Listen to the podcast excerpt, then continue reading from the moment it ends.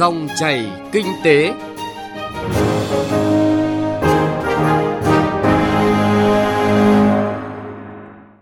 Xin chào quý vị và các bạn. Dòng chảy kinh tế hôm nay có những nội dung sau: hàng loạt ngân hàng ngấm đòn nợ xấu, phát triển công nghiệp hỗ trợ doanh nghiệp trong lĩnh vực nhiệt lạnh chuyển mình tiếp cận chuẩn châu Âu. Trong cà phê doanh nhân mời quý vị và các bạn cùng nghe cuộc trò chuyện của phóng viên Đài Tiếng nói Việt Nam và ông Phan Văn Hòa, giám đốc công ty trách nhiệm hữu hạn khoa học công nghệ Vĩnh Hòa với chủ đề Khát vọng nâng tầm thương hiệu gạo Việt Nam.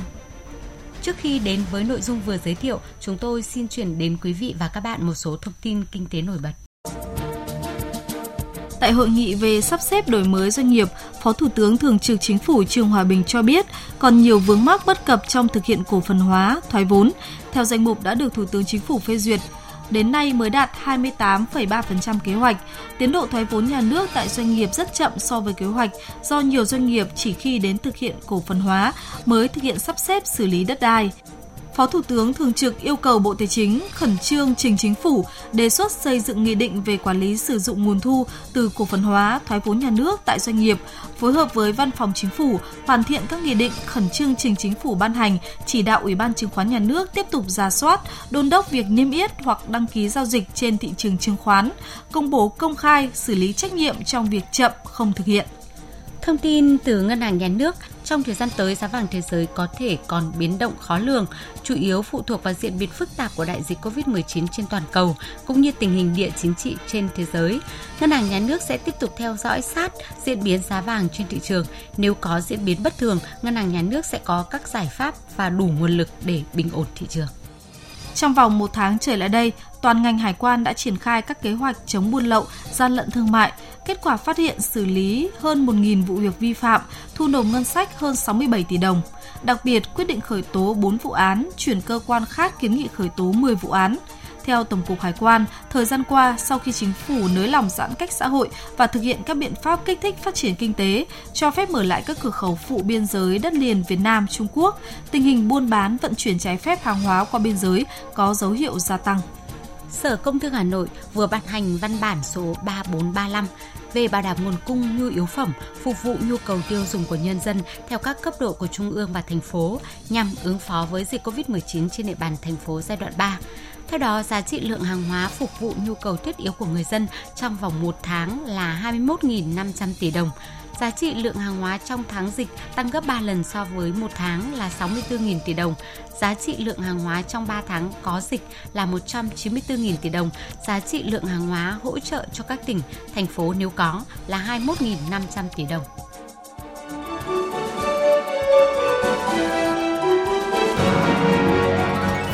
Dòng chảy kinh tế, Dòng chảy cuộc sống.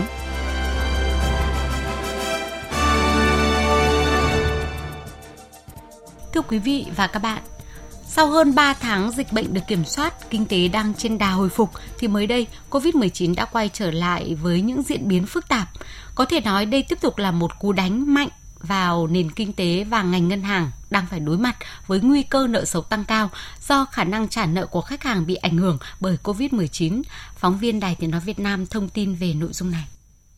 Báo cáo tình hình kinh doanh hai quý đầu năm nay cho thấy tổng nợ xấu của Vietcombank tăng 11% so với đầu năm, khiến tỷ lệ nợ xấu trên dư nợ cho vay tăng từ 0,79% lên 0,83%. Trong đó, nợ dưới tiêu chuẩn tăng 58% và nợ nghi ngờ tăng 56%.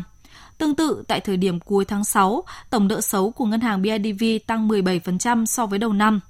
Tại Vietinbank, tổng nợ xấu tính đến ngày 30 tháng 6 tăng đến 48% so với đầu năm, trong đó nợ dưới tiêu chuẩn tăng 250% và nợ nghi ngờ tăng 84%.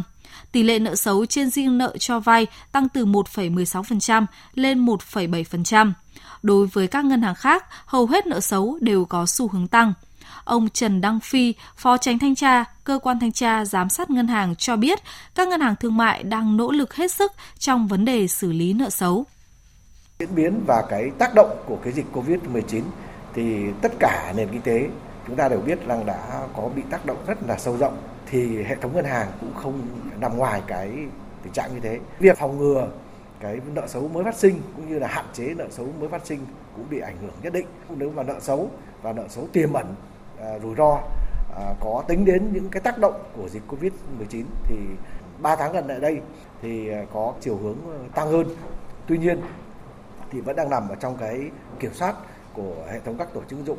và đặc biệt là các tổ chức tín dụng đã thực hiện chỉ đạo của chính phủ, của ngân hàng nhà nước đang tiếp tục tiết giảm chi phí ngoài cái việc là hỗ trợ cho khách hàng, giảm, miễn giảm lãi suất cho khách hàng thì các tổ chức tín dụng cũng ưu tiên tập trung nguồn lực để xử lý nợ xấu. Theo lý giải của một số ngân hàng thương mại, doanh thu thuần từ lãi của ngân hàng giảm do phải thực hiện các biện pháp giảm lãi suất cho vay, cơ cấu lại nợ cho khách hàng, trong khi ngân hàng lại tăng trích lập dự phòng, mua lại toàn bộ trái phiếu bán nợ cho công ty quản lý tài sản của các tổ chức tín dụng VAMC là hai nguyên nhân chính khiến lợi nhuận của ngân hàng giảm trong quý 2 năm nay. Bà Nguyễn Thị Phượng, Phó Tổng Giám đốc Ngân hàng Nông nghiệp và Phát triển Nông thôn Agribank cho biết ngân hàng cũng đã phải trích phòng một khoản dự phòng khi nợ xấu tăng vào cuối năm nay. Dòng tiền bị nghẽn, bị tắc ở bất kỳ một khâu nào đó thì đều là nguyên nhân phát sinh nợ xấu của ngân hàng. Đây là điều không mong muốn thì Agribank cũng phải dự phòng trước đối với cái nguy cơ của nợ xấu sẽ phải trích lập dự phòng rủi ro của năm nay sẽ gia tăng so với 2019. Các nhận định được đưa ra từ giới chuyên gia kinh tế tài chính cho thấy nợ xấu của ngân hàng sẽ còn tăng do ảnh hưởng của dịch bệnh. Thực tế, dịch COVID-19 đã tác động không nhỏ lên hoạt động kinh doanh của các ngân hàng, khiến nợ xấu tăng. Cho dù các ngân hàng đã được tái cơ cấu giãn nợ cho khách hàng bị ảnh hưởng bởi dịch khi Ngân hàng Nhà nước ban hành thông tư số 01 cho phép các ngân hàng cơ cấu giãn nợ cho khách hàng. Nói cách khác là ngân hàng được phép cho khách hàng kéo dài thời hạn trả nợ đến hết tháng 9 năm nay. Vì vậy, đến cuối năm, nợ xấu các ngân hàng thực tế sẽ còn tăng cao.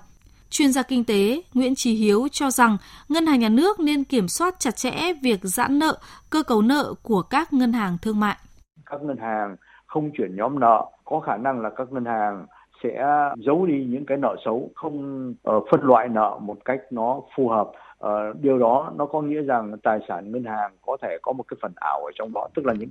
um, tài sản xấu nhưng mà nó vẫn giữ nguyên ở cái tình trạng tốt. Đúng cũng như là những cái thu nhập của ngân hàng cái lợi nhuận của ngân hàng đáng lý là sẽ phải giảm tại vì phải chi phí dự phòng rủi ro. Thì bây giờ tiết kiệm được dự phòng rủi ro có nghĩa rằng cái lợi nhuận ở nó tăng lên và có thể có phần ảo về lợi nhuận các chuyên gia kinh tế nhận định tỷ lệ nợ xấu nội bảng toàn hệ thống ngân hàng dự báo có thể tăng lên 4%, cao hơn so với mức 1,89% vào cuối năm 2019 bởi tăng trưởng tín dụng ở mức thấp, hoạt động của doanh nghiệp gặp khó khăn trong bối cảnh kinh tế tăng trưởng thấp. Bên cạnh đó, thông tư 01 hết hiệu lực vào cuối năm cũng khiến dư nợ bị ảnh hưởng bởi dịch COVID-19, khoảng 23% tổng dư nợ, không còn được giữ nguyên nhóm nợ dẫn đến quy mô nợ xấu tăng lên các ngân hàng thương mại cần có sự chuẩn bị về trích lập dự phòng rủi ro để tránh việc bị ảnh hưởng đến hoạt động chung của hệ thống ngân hàng. Phát triển công nghiệp hỗ trợ. Phát triển công nghiệp hỗ trợ. Quý vị và các bạn đang nghe chuyên mục Phát triển công nghiệp hỗ trợ được phát sóng vào thứ hai và thứ năm hàng tuần trên kênh VOV1 Đài Tiếng Nói Việt Nam và ngay bây giờ là phần tin tức. Thưa các bạn, tiếp tục triển khai các biện pháp để góp phần thúc đẩy điện mặt trời mái nhà, Tập đoàn Điện lực Việt Nam EVN chỉ đạo các tổng công ty điện lực công khai mọi quy trình, thủ tục, hiện trạng lưới điện và tạo điều kiện tối đa cho các chủ đầu tư điện mặt trời mái nhà trong quá trình ký hợp đồng đấu nối mua bán điện. Tại cuộc đối thoại hợp tác kinh tế giữa Hiệp hội Doanh nghiệp châu Âu Eurocharm với lãnh đạo thành phố Hồ Chí Minh trước thềm EVFTA có hiệu lực, ông Nguyễn Tránh Phương, Tổng thư ký Hội Mỹ nghệ và chế biến gỗ thành phố Hồ Chí Minh, Hawa cho biết, Cơ hội cho ngành gỗ mở rộng thị phần và bứt phá xuất khẩu vào thị trường EU rất lớn, bởi hiện nay mức thuế suất cơ bản EU đang áp lên gỗ và sản phẩm gỗ của Việt Nam từ 2 đến 10% gỗ, 2,7 đến 5,6% sản phẩm gỗ. Khi EVFTA có hiệu lực, EU sẽ xóa bỏ ngay 83% số dòng thuế đối với gỗ và sản phẩm đồ gỗ của Việt Nam, khoảng 17% số dòng thuế đối với gỗ còn lại theo lộ trình từ 3 đến 7 năm – Ngoài ra, ngành gỗ Việt Nam còn được hưởng lợi từ việc cắt giảm thuế nhập khẩu nguyên vật liệu, máy móc từ EU để phục vụ sản xuất.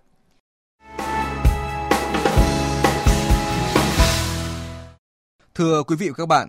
trong ngành thực phẩm đồ uống, chúng ta có thể thấy hiện trên toàn quốc có rất nhiều nhà máy sản xuất đồ uống, nước giải khát, khang trang, hiện đại, áp dụng những công nghệ tiên tiến trong lĩnh vực nhiệt lạnh. Nếu không được giới thiệu, nhiều người sẽ lầm tưởng đây là các chuỗi sản xuất do các hãng nước ngoài xây dựng – nhưng đó chính là sản phẩm và thành quả của Polico, công ty cơ nhiệt điện lạnh Bách Khoa đảm đương từ khâu thiết kế, chế tạo, xây dựng, lắp đặt và chuyển giao công nghệ.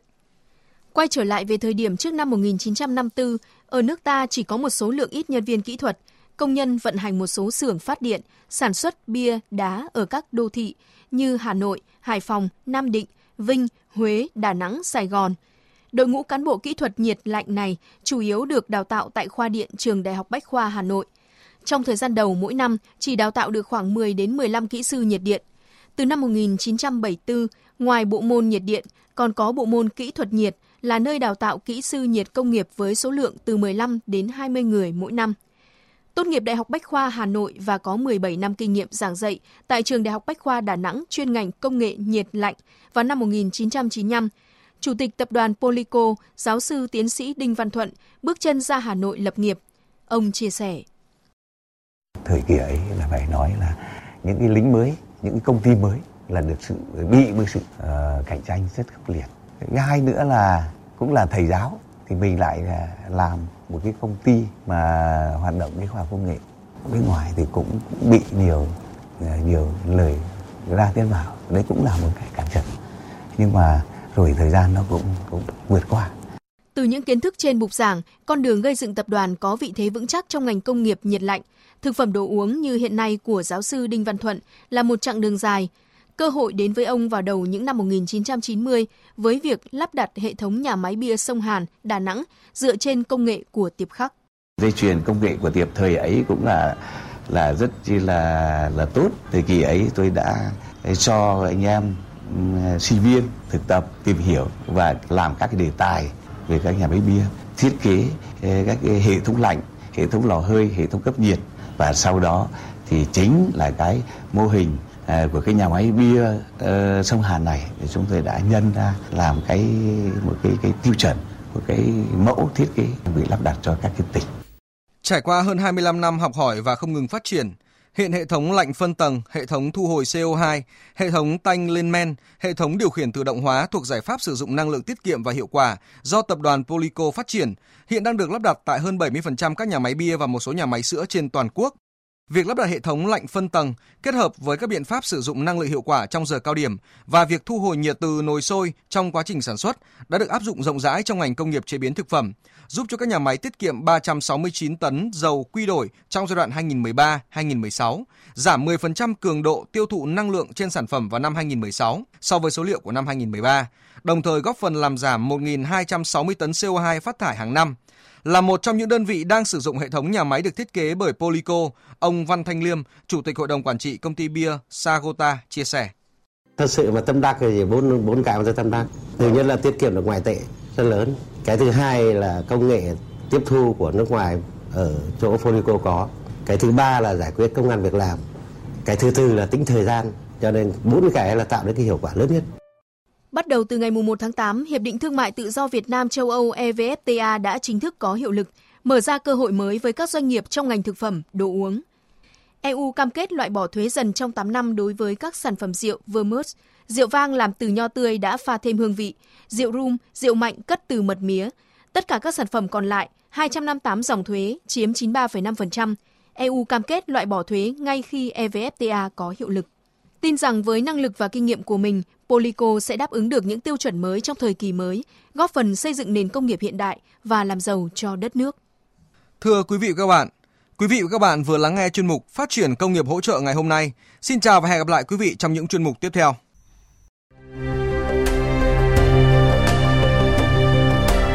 Cà phê doanh nhân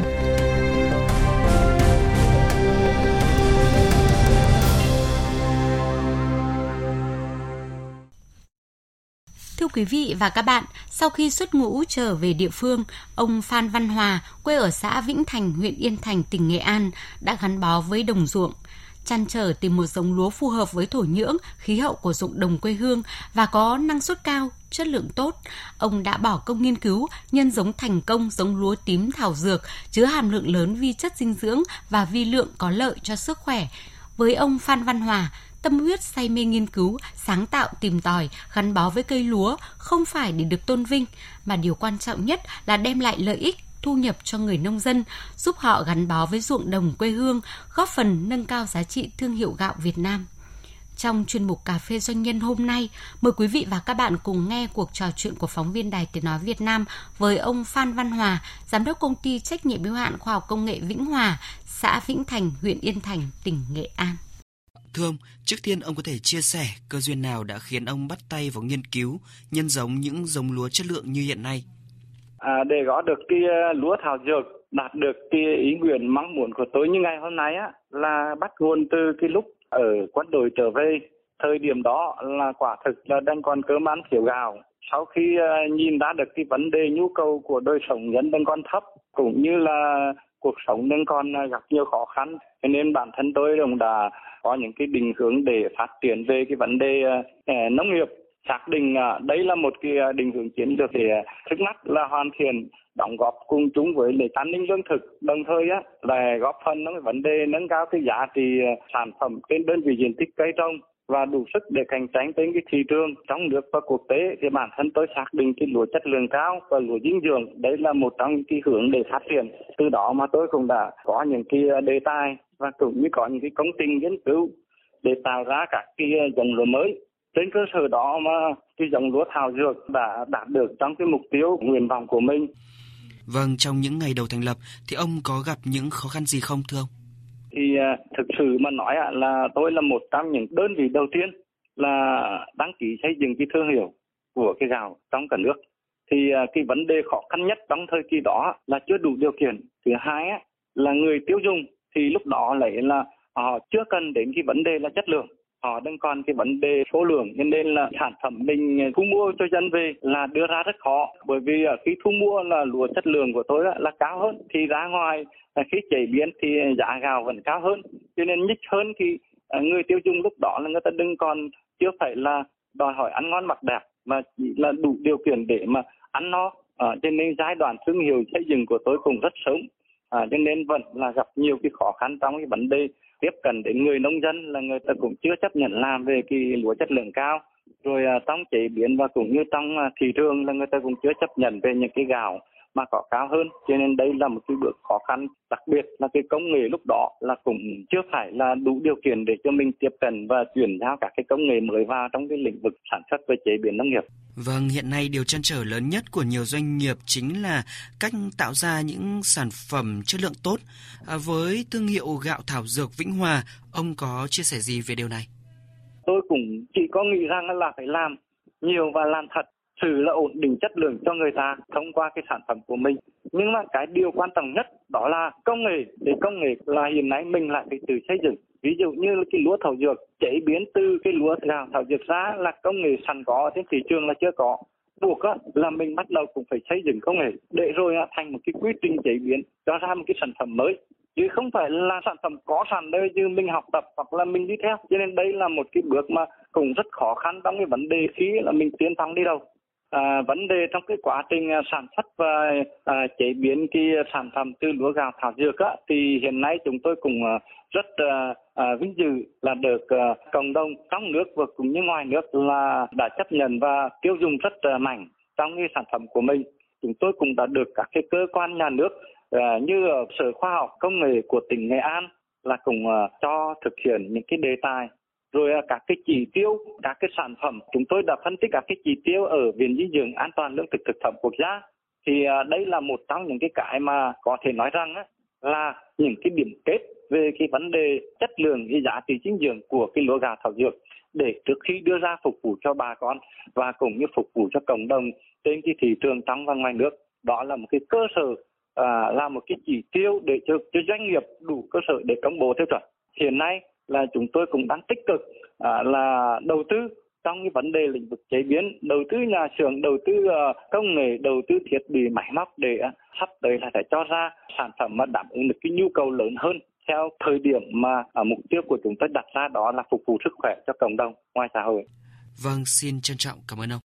Vâng, thưa quý vị và các bạn, chuyên mục Cà phê Doanh nhân vừa rồi cũng đã kết thúc chương trình Dòng chảy Kinh tế hôm nay. Chương trình do biên tập viên Bảo Ngọc và nhóm phóng viên Kinh tế thực hiện. Xin chào và hẹn gặp lại quý vị và các bạn.